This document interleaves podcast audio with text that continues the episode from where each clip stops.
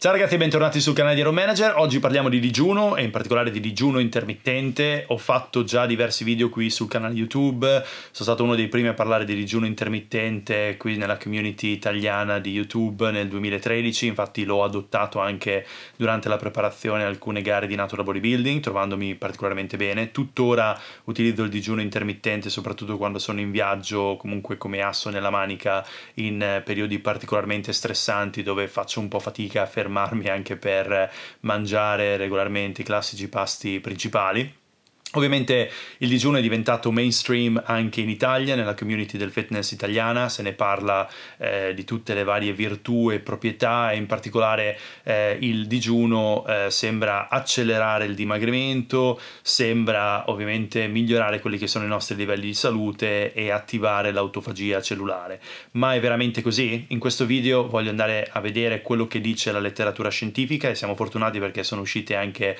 diverse meta-analisi l'anno scorso e l'anno prima, quindi recentissime, che vanno a indagare appunto gli effetti e i benefici, i vantaggi del digiuno, del digiuno intermittente rispetto a una semplice restrizione calorica, quindi una dieta in deficit calorico. Ok, allora, prima di tutto è vero che il digiuno ci porta a perdere più peso sulla bilancia? Dalla letteratura, quando si va a comparare diete con digiuno intermittente e diete invece ad libitum, dove le persone mangiano quanto vogliono, ovviamente le diete a digiuno intermittente portano migliori risultati. C'è una meta-analisi del 2018 che mostra che c'è una perdita di in media di 4 kg in più rispetto a chi segue una dieta normale e un'altra meta-analisi del 2021 mostra invece che c'è una perdita media in più di 3 kg rispetto a chi segue una dieta senza alcuna forma di digiuno. Quindi chiaramente quando le diete eh, eh, che prevedono un digiuno, un digiuno intermittente, vengono comparate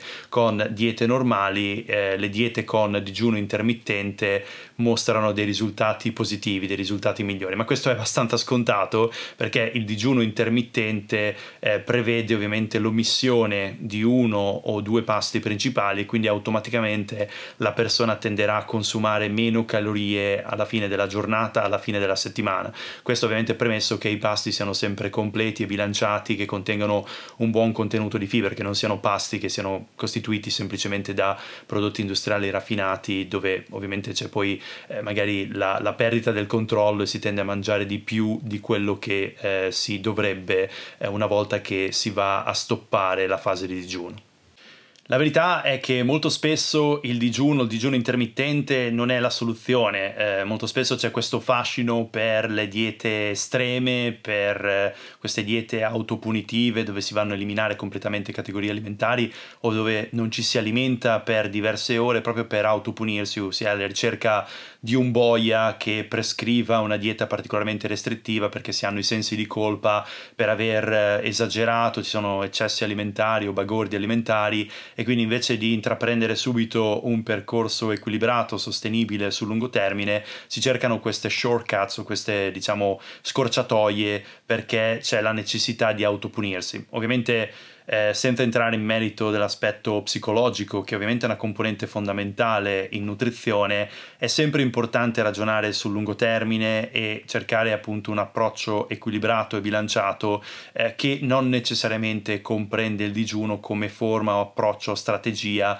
per ricercare un deficit calorico. Quindi la domanda da un milione di dollari è digiuno intermittente o restrizione calorica? Ovviamente se fino ad oggi hai seguito il digiuno intermittente, ti trovi bene, si sposa bene con quelle che sono le tue routine quotidiane. Prima davo il mio esempio, quando viaggio, quando dei periodi particolarmente stressanti o applico eh, il digiuno intermittente 16-8 senza problemi come facevo già eh, nel lontano 2012-2013 quando poi ho fatto il mio primissimo video qua su YouTube. Ovviamente non vado a fare eh, digiuno intermittente quando ho due allenamenti al giorno, perché ovviamente andrebbe a compromettere la mia capacità di recupero e anche la mia capacità di eh, migliorare le prestazioni appunto in allenamento nelle diverse discipline, però sicuramente utilizzo il digiuno intermittente come asso nella manica. Però ecco, se non hai mai provato il digiuno, il digiuno eh, da quello che si evince dalla letteratura non ha nulla di speciale, non ha questo valore aggiunto che lo rende superiore migliore rispetto a una classica restrizione calorica. È semplicemente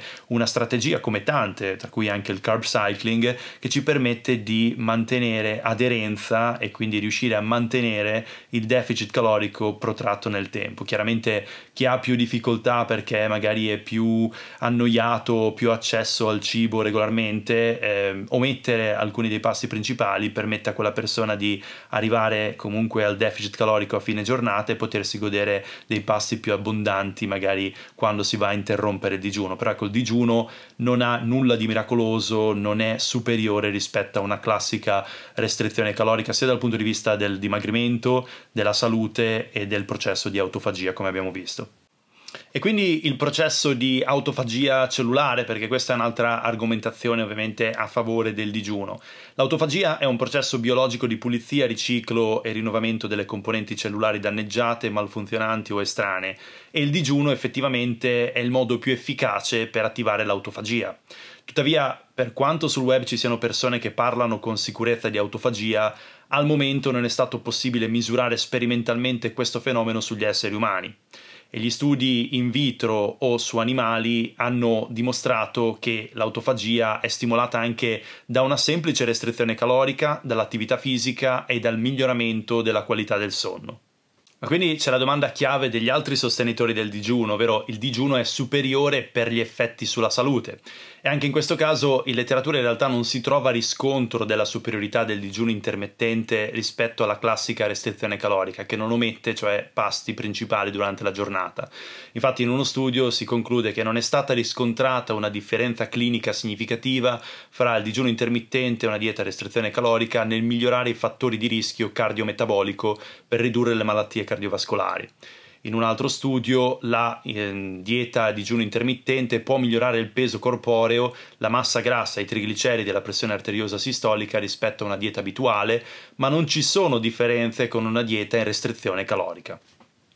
È chiarissimo dunque che la prova del 9 o il modo migliore per determinare se le diete con digiuno sono veramente più efficaci in termini di perdita di peso, dobbiamo esaminare le ricerche che confrontano le diete a digiuno con diete in restrizione calorica che prevedono un identico apporto calorico. L'anno scorso, nel 2022, è stata pubblicata questa meta-analisi che ha concluso la IER, cioè il digiuno intermittente, può essere un'alternativa alla CER, cioè la dieta a restrizione calorica, perché induce una riduzione di peso e un miglioramento metabolico comparabile. Tuttavia, l'effetto del digiuno intermittente non è superiore a quello della dieta a restrizione calorica e il suo tasso di abbandono non è inferiore a quello della dieta a restrizione calorica.